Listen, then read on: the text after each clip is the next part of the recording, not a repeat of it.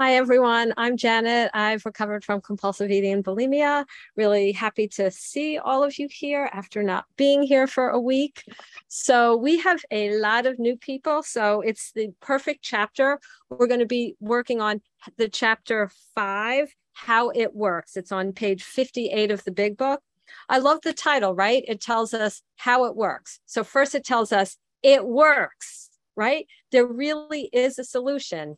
Then it tells us it's work. It's going to be work, but it's going to tell us exactly how. So this chapter picks up on step three. And because there's some new people here, we'll do a quick, you know, kind of um, summary of what we've done the past few weeks. So, step one, we admitted we were powerless over food and our lives had become unmanageable, or powerless over alcohol, or powerless over whatever, which means that we had an absolute inability to put down the substance, no matter how great the necessity or wish. And if you're struggling with that, we have lots of podcasts. Grab one of us, happy to help. So, we admit we're powerless. Our lives don't work. We can't stop. Then step two says we come to believe that a power greater than ourselves, who most of us choose to call God, or you can call your higher power, but the book refers to as God, um, can restore us to sanity. So we come to believe that, that, yeah, that there is this being out there who really cares about us and could restore us to sanity. And when I was thinking about this chapter, I was thinking how um, a lot of times people say, "Oh, don't worry, God will always make everything work out for for the good." And I was thinking that's not really true, and that's not what the book tells us. Our book tells us that that's really a conditional promise. That God isn't a genie or Santa Claus that we just snap our fingers and he makes everything work out for the good. My job is to trust him and surrender my life to him and then he will remove the obsession and make everything work out for good. So let's dive in on page 58. It starts out by saying, Rarely have we seen a person fail who has thoroughly followed our path. Well, any addict worth her salt will say, I'm one of those rarely. I'm one of these people it doesn't work for. Right. And if that's you, let's look at the next line.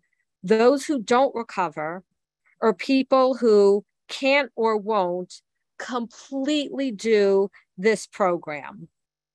So basically, if we do this work and follow their path, not my path, not your path, but the path outlined in this book, we are guaranteed to succeed um, if we do this. And it says, who are the people who don't do this? And it's people who aren't honest. I mean, they say that right off the bat. So basically, they're saying, look, guys, you can do everything right. You can make your inventories, make your phone calls, go to 100 meetings. If you are not committed to rigorous honesty, you may as well take a big black sharpie and write the words keep out God across your heart because God absolutely won't coexist with dishonesty. So that's what it tells us right away. Like anyone can recover if they do this work. And basically, the number one thing that's going to trip you up is dishonesty. So we have to make a commitment to being honest. Now, it says um, that some people are incapable of grasping and developing a manner of living which demands rigorous honesty. Well, a lot of us, right, me included, tried to use that loophole that well, I'm incapable of being honest. But they're talking about someone who's medically incapable, who doesn't know the difference between right and wrong. Um, I was able to be honest. I just didn't want to be honest because the price was too high. But when we take a real first step, no price is too high because we just can't stand living the way that we're living. So it says, okay, this program works if you thoroughly follow it and you have to be honest. And it tells us you're going to get directions in this book and there's stories. And the, disclor- the stories disclose what we used to be like, what happened, and what we're like now. What we used to be like train wrecks living on self will. what happened? We encountered God, our loving creator, and developed a relationship with him. And what we're like now productive citizens who no longer obsess about food or alcohol or whatever our substance was. So I would say, in a general rule, what's um, helpful is when we're sharing our stories, we want to spend just enough time on what we were like to have people identify. So someone says, Yep, she's one of us. He's one of us. I'm just like them. So just enough to get an identification and then spend the bulk of the time on what happened, on the solution, right? Imagine going to a doctor and then you know you've got a half hour visit and the doctor spends the first 23 minutes talking about the illness and its symptoms and all that stuff, and then spends just a few minutes on how to get better. I know I would leave there feeling, uh, what? What, you know, what do I do now? So I think um, when we're telling our stories, yeah, we want people to know that we used to eat like maniacs. We used to drink uncontrollably. But what happened? We encountered the living God that he reached down into our hearts, rewired it, and yanked out the obsession. That's what we should talk about. That's what's going to get people excited to do this. Um, and what we're like now, that our lives work. Um, so then a requirement to work the steps. Sometimes people think, well, I'm entitled to a sponsor just because I walked in the door. But that's not what the big book says. It says, if you have decided you want what we have, and what do we have? A spiritual awakening or spiritual experience based on these steps. Basically, God coming in, doing a renovation job on our hearts so that we become less selfish, um, less self centered, and more and more like our creator, who is not selfish and self centered. So if you want that, oh, and and he throws in the mix removing the food obsession or the alcohol obsession or the drug obsession. So if you want that and are willing to go to any lengths to get it, then, and I say then and only then, are you ready to take certain steps? Um, I spoke to someone this weekend who said, Yeah, I'm not willing to make a food plan in advance. And I said, Oh, then tell your sponsor to she should be working with someone else because it's not going to work for you we have to be willing to do whatever it takes to get better. It says, then you are ready to take certain steps. And it says that some of these we balked. Well, of course we did, right? Who of us wants to do all this hard work? But balking doesn't disqualify us, right? Sometimes when the alarm goes off, we balk at having to get up and go to work, but we do it anyway because we know if we don't, we won't get our paycheck and we won't, we won't be able to make our mortgage payments. So it's okay to balk as long as we do it anyway. And it says, we thought we could find an easier, softer way, but we couldn't. And they say, we beg you. Imagine this the hundred or so people who put this book together are begging the people who are going to read this book be fearless and thorough from the very start um, let go of your old ideas. And they remind us we're dealing with alcohol, alcohol or food. And look how they describe it. Now, alcohol or food are common nouns described as cunning, baffling, and powerful. Like, really? Did a did you know a piece of cake ever sit there and plan how it's going to get me to eat it? Well, no, of course not. You know, did did a glass of wine ever jump into an alcoholic's hand and overpower him so that he had to drink it? No. But we say there's there's a force, like a kind of a negative spiritual force behind this illness, and it's stronger than we are. And that is why we need a higher power. It says, without help, it is too much for us. But thank God for that. But there is one who has all power that one is God. And then they say, May you find him now. And they tell us half measures avail us nothing, right? Anyone who's a school teacher here will tell you if you get a 50% on a test, you get an F. Half measures avail us nothing um, and worth the turning point. And what do we do? It says, page 59, we asked his protection and care with complete abandon. So remember, um, when I talked about step two, I talked about going on a treasure hunt for God and how there's clues in the book. On page 45, it gives us our first clues about God, right? Um, the main object of this book is to enable you to find a power greater than yourself, which will solve your problem.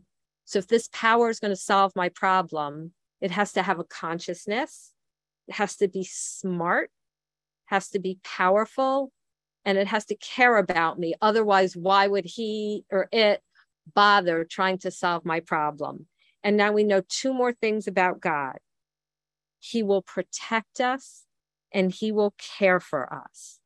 But again, we have to ask with complete abandon. So again, remember, God's not a genie. So it's like, Dear God, I'm going to go out and rob banks. Protect me and care for me. Complete abandon, meaning I abandon myself completely to Him. And then it says, Here are the steps we took, which are suggested as a program of recovery. Um, the first nine steps unblock our channel to God. Step 10, we unblock what's what cluttered the channel from our day. Step 11, we fill the channel by praying and meditating and getting filled. Like I think of it as like fuel for a car um, by God. And step 12, the channel of grace overflows onto others. So it says, okay, once you hear all this, many of us exclaimed, What an order! I can't go through with this. This is like too much work and they say, don't be discouraged. You're not going to be perfect. Um, it says, we claim spiritual progress rather than spiritual perfection. Now, let me clarify something. Sometimes people say, this means um, they'll go off their food plan and they'll say, well, it's progress, not perfection. You know, I used to binge twice a week and now I only binged once a week. And I would say, like in AA, no alcoholic could walk in and say, I used to binge five times, drink five times a week, but this week I only got drunk twice. That's progress. Thumbs up. People would say, sit down and be quiet. And so what they're talking about is spiritual progress. So what does that mean? So that means, yes, we still get resentments, but instead of being resentful and holding on to it for three days, I can resolve it in one day and then half a day and then three hours and then maybe 15 minutes. And then maybe I notice that the things that used to bother me, mm, a lot of them don't bother me anymore because God has entered in my life in a way that's miraculous and removed my obsession and given me a great sense of purpose. So we grow along spiritual lines. But of course, I still get resentful sometimes. But this program gives me a way of resolving it. So I don't have to sit in it for three days anymore. And then um, it says, okay, three pertinent ideas make clear. And I think these A, B's, and C's, the ABCs here, are really critical for someone who's struggling to believe that God will help them. So let's go through them. Um, so, first, do you believe you're an alcoholic or compulsive eater and can't manage your own life? Well, generally, a person will say yes. Otherwise, you know, they wouldn't be spending their Monday nights sitting on a Zoom meeting. They'd be like watching, I don't even know what's on on Monday nights. They'd be watching something on TV or Netflix.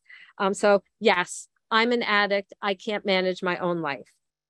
B, that probably no human power could have relieved our alcoholism or compulsive eating. Yes, I've tried. You know, people say I've gone to Weight Watchers, I've done whatever. No human power can help me. I get it. Then C, and here's where we get stuck. So we're going to break C down into like um, discrete parts that God could and would if he were sought. So here's the first thing and again, if you're sponsoring someone, this is a good way to help your sponsees through. Um, do you believe that God can restore other people to sanity. And if they've been going to meetings any length of time, of course, they'd say, Well, yes, I've seen him do it for other people. Yes, I believe God can do it for other people. Great. Okay, next question.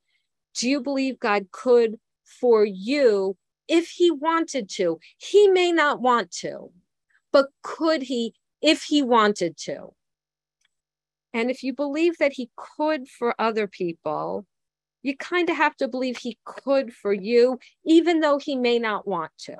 And that's where a lot of people get stuck. It's like, well, he could if he wanted to, but he won't for me.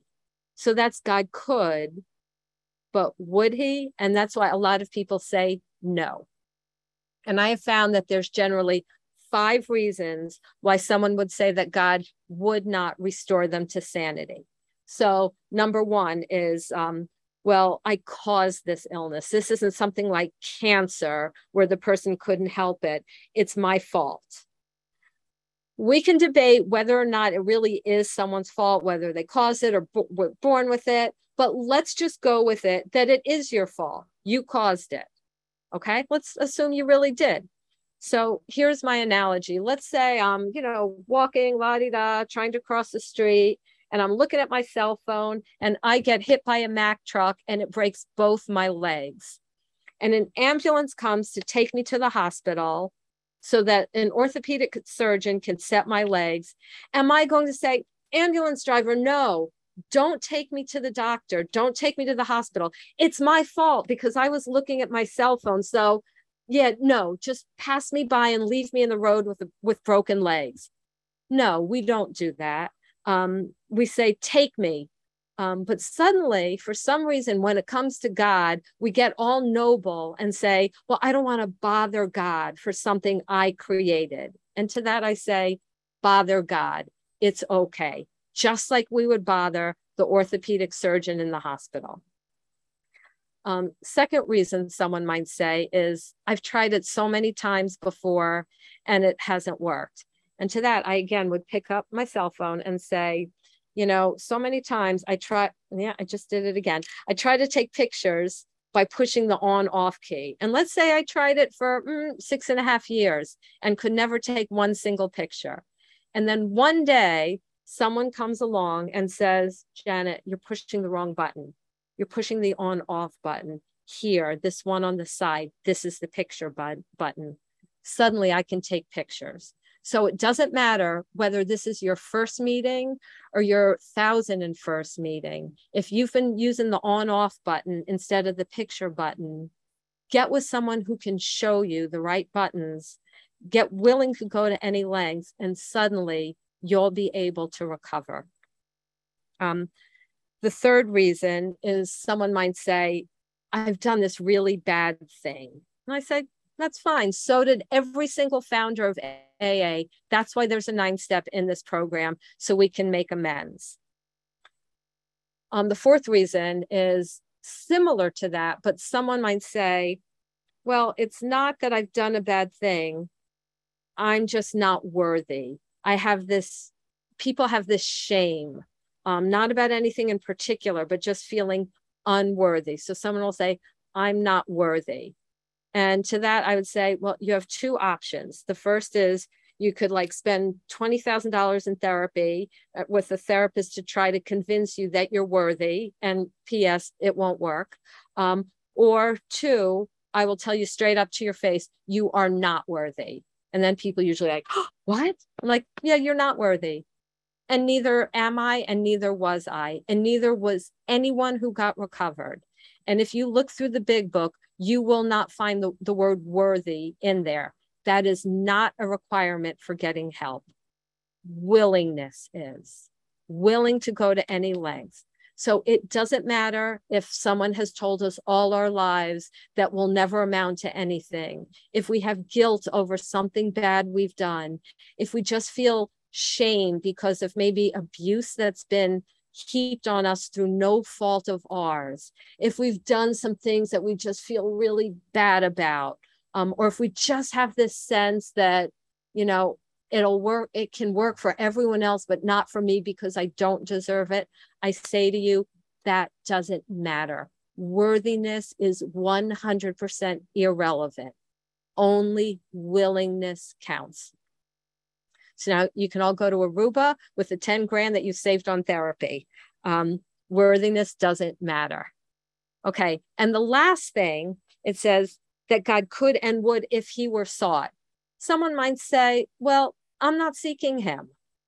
And that's the only case where I would say, you might be right. Then God might not help you. So in that case, I would ask the person to write down very specifically what they think it means to seek God and what of those things they're not doing. So let's say someone says, I think to seek God, I have to spend some time in prayer and meditation with Him every morning, and I'm not willing to do that.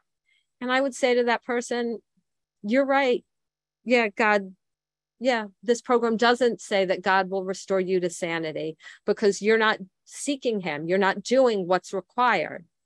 But usually, I would find out of all those reasons, it's generally the fourth that people just feel they're not worthy.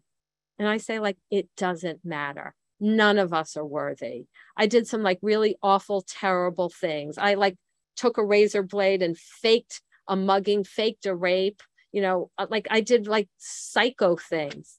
It doesn't matter. Once I got willing, God got to work on my heart. So there we are. So says once we re- believe that that we're alcoholics or compulsive eaters and can't manage our own lives, we believe that no human power could help us and that God could and would if he were sought and we become willing to seek him.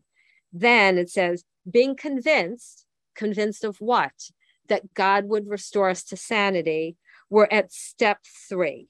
And what do we do? Step three is about how exactly to turn our will and lives over to God as we underst- understand Him. And says, okay, what does that mean? What does it mean to turn our will and our lives over to God? And then I generally ask someone to read the next two paragraphs out loud in the first person so, Katie, if you could do that, and I may interrupt you a couple times. Okay. Um, the first requirement. Thank you. The first requirement is that I be convinced that my life run on self will can hardly be a success. On that basis, I am almost always in collision with something or somebody, even though my motives are good. I'm going to continue. Yeah, keep going most people try to live. I try. I try to live. It's I okay. try to live by self self. It's hard to do, right? It's hard to do. I am an act like an actor. I want to run the whole show. I am forever trying to arrange the lights, the scenery, and the rest of the players my own my own way. If my arrangements would only stay put, if only people would do as I wish, this show would be great. Everybody, including me, would be pleased. And really, like, isn't that all we care about? Ourselves being pleased? Mm-hmm. Okay, go ahead. Life would be wonderful. In trying to make these arrangements, I may sometimes be quite virtuous. I may be kind, considerate, patient, generous, even modest and self sacrificing. On the other hand, I may be mean, egotistical, selfish, and dishonest. But as with most humans, I am more likely to have varied traits. Yeah, keep going. What usually happens? The show doesn't come off very well. I begin to think life doesn't treat me well. Right. So enter self pity. Mm-hmm. Life doesn't treat me right. Go ahead. I decide to exert myself more. I become, on the next occasion, still more demanding or gracious, as the case may be. Still, the play does not suit me. Admitting I may be somewhat at fault, I am sure that other people are more to blame. I become angry, indignant, self pitying. What is my basic trouble? Am I not really a self seeker, even when trying to be kind? Boom. That is our basic trouble. We are self seekers, even when trying to be kind. Go ahead and finish, please. Am I not a victim of the delusion that I can wrest satisfaction and happiness out of this world if I only manage well? Is it not evidence to all the rest of the players that these are the things that I want? And do not my actions make each of them wish to retaliate, snatching all they can get out of the show? Am I not, even in my best moments, a producer of confusion rather than harmony? So, okay, so here's what self, what um, a third step really is. And by the way, if you are ever um, having a bad day, just like really frustrated at someone um, and angry, I have found for myself it's really helpful to take these two paragraphs and read it, read them out loud in the first person. I once um, called someone because my family wasn't doing the right thing.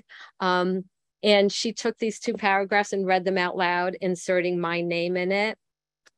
And it was like a dagger to my heart, but a balm to my soul because it helped me to see what the problem was. It was me wanting things to go my way. So here's what a third step is. Um, normally, and here in a nutshell, here's what it is. Normally, we have goals, and the goals may be really good goals. So, like, let's say, having my children go to church. Um, I mean, no one would say that that's a bad goal. However, it's my goal, and it's radically different than having a goal of doing God's will, just doing God's will. So if my goal is to raise children who go to church, I'm going to raise them, take them to church and all that. But if they don't go to church, which right now, you know, it's hit or miss because they're in college. Um, if that were my goal to raise church going children, I would get angry. I would, or scared or manipulative or some other um, unhealthy emotion because I wasn't achieving my goal. But if my goal is simply to do God's will, I may raise them the exact same way, right? Take them to church every Sunday, talk to them about the value of church. But if they don't go, I'm way less likely to get angry, frustrated, upset, controlling, demanding, sad, because my goal isn't to raise church going kids. My goal is to be able to stand before God and say, I lived my life trying to do what I thought you wanted me to. So, in other words, it's like a paradigm shift in our life from doing things to get results we want versus just doing what we think is God's will and leaving the results up to him. So now I don't even ask if they've gone to church. Um, partly because I know the answer, unfortunately, but it's it doesn't matter.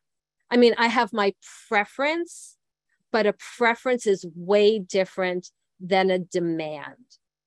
So again, it's a paradigm shift in the way we live, where we just live our lives doing what we think God wants us to, and we trust Him with the outcome. We're out of the results business. Um, so then they go ahead and they talk about um, our actor, meaning us, is self centered. And it compares us to the retired businessman who lolls in the Florida sunshine in the winter, complaining of the sad state of the nations, a minister who sighs over the sins of the 20th century, politicians and reformers who are sure all would be utopia if the rest of the world would only behave. The outlaw safecracker who thinks society has wronged him, and the alcoholic has lost who has lost all and is locked up. What do all these people have in common? They may be fine, decent people, well, probably except for the safecracker, um, but they're looking outside of themselves. They're saying, look at the sad state of the nations, other people. Look at the sins of the 20th century. Look at um, those other people who aren't behaving and stopping the world from being utopia. A third set gives us, in a way, tunnel vision. I just focus on what I'm supposed to be doing. And I compare it to swimming in one of those like lap pools that has the lanes marked off. My job is to look at God and swim toward Him. I'm not to let things from other lanes come into my lane, and I'm not to veer off into other people's lanes. So I'm not to look at what other people are doing. Obviously, unless I'm a mom of small kids, I have an obligation to make sure they don't play in traffic. I have an obligation to raise them right. But beyond that, you know, it's like my kids now are 20 and 21, they are raised.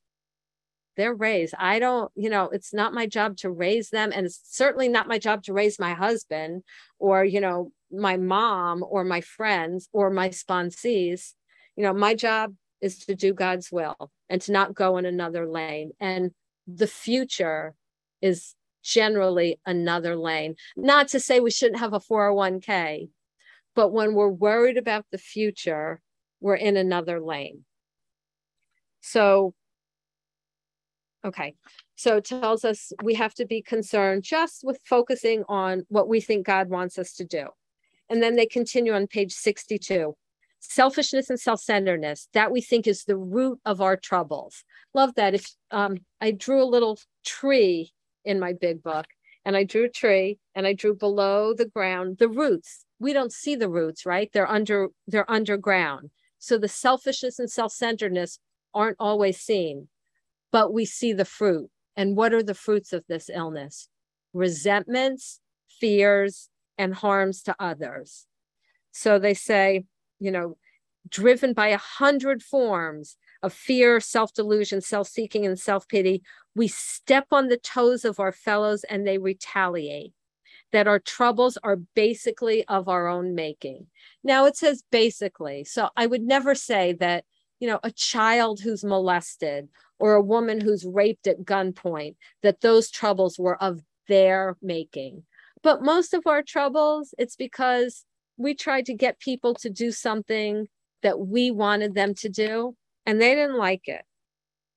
So it says our troubles arise out of our own making, and we are extreme examples of self will run riot, though we usually don't think so. We just run on self will. We want what we want, and we want it yesterday, right? And above everything. So, number one, we have to be rid of our selfishness. And it says it actually kills us if we don't, our selfishness. And God makes it possible. And we can't get rid of our selfishness without his help, even if we have moral and philosophical convictions. So even if we're like religious people, moral people, philosophical people, we can't live up to our convictions on our own. Why? Because remember, our problem isn't lack of a good moral code, it's lack of power. So it says we had to have God's help. And then they get down to brass tacks. Boom. This is the how and why of it. Numero uno, we have to quit playing God. Why? Because it's disrespectful? No, because it doesn't work. See, this is a very practical program. It just doesn't work to play God, to try and make people do things I want. So, one, we quit playing God. Two, we decided God's going to be in charge, right? I could quit playing God and decide to let, I don't know, my husband be in charge or, you know, some guru be in charge. And it says, no, God. And it says, God is our director. He is the principal. He is, we are his agents. I love that. It's like he's got, he's got a plan, an uber plan for this world, for us. And my job is to be his agent. But it's more than that he's not just some impersonal principle. He is the Father, and we are his beloved sons and daughters. It says most good ideas are simple, and this is simple. And then page 63, the third step promises. When we sincerely t- took such a position, the position of God is my father, I'm his agent, I'm his beloved child all sorts of remarkable things followed. We had a new employer. See, we don't have to worry about a recession coming. We have an employer with a capital E. And being all powerful, he provided what we needed if. So here's a conditional promise God will give us what we need if we do two things A, stay close to him, right? Prayer, meditation. B, perform his work well. Take actions that I think he would want me to. And if we do this, it says we become less interested in ourselves, our little plans and designs. We look to see what we can contribute. And then it says, as we felt new power flow in. Remember, we start getting power not at step one, at step two. Page 46 tells us as soon as we admit the possible existence of God, we begin to be infused, right? Like an infusion with a new sense of power. We start getting power in step two. Thank God, right? Because that's our problem lack of power. Now we get more power flowing in, right? Not from me, from God. Peace of mind. And that's something we all needed. We still, we could face life successfully. We're conscious of his presence. We become aware that there really is a God and he really cares about us. And we begin to lose our fear. No, our fears don't all go away now, but they start diminishing of today, tomorrow, and the hereafter. And then um, we'll just finish up quickly with the third step prayer. Um, so it says, here's our third step prayer. We offer ourselves to God. God, take the raw material of me and build with it and do with it whatever you want. I'll be a lump of clay in your hands. God, I offer myself to thee to build with me and do with me as thou wilt relieve me of the bondage of self, right? It's like we're in bondage to ourselves that I may better do thy will, right? Because if I'm so worried about myself, I'm not able to focus on God and what his will for me is. Take away my difficulties. Why? So I have like a nice, carefree life? Uh uh-uh. uh. So that victory over them makes me a witness to those I would help of three things God's power, He's strong enough to do this. God's love. He loves us enough to do this. And God's way of life, that this is a formula that can be duplicated. And then we end with the prayer to do his will always. And we're sure at this point, we have to make sure that we trust him, that believe that we believe he can and will restore us to sanity. And then we abandon ourselves right? Think of the word abandon, like an abandoned building is empty. We abandon ourselves. I'm empty of myself because I'm all His.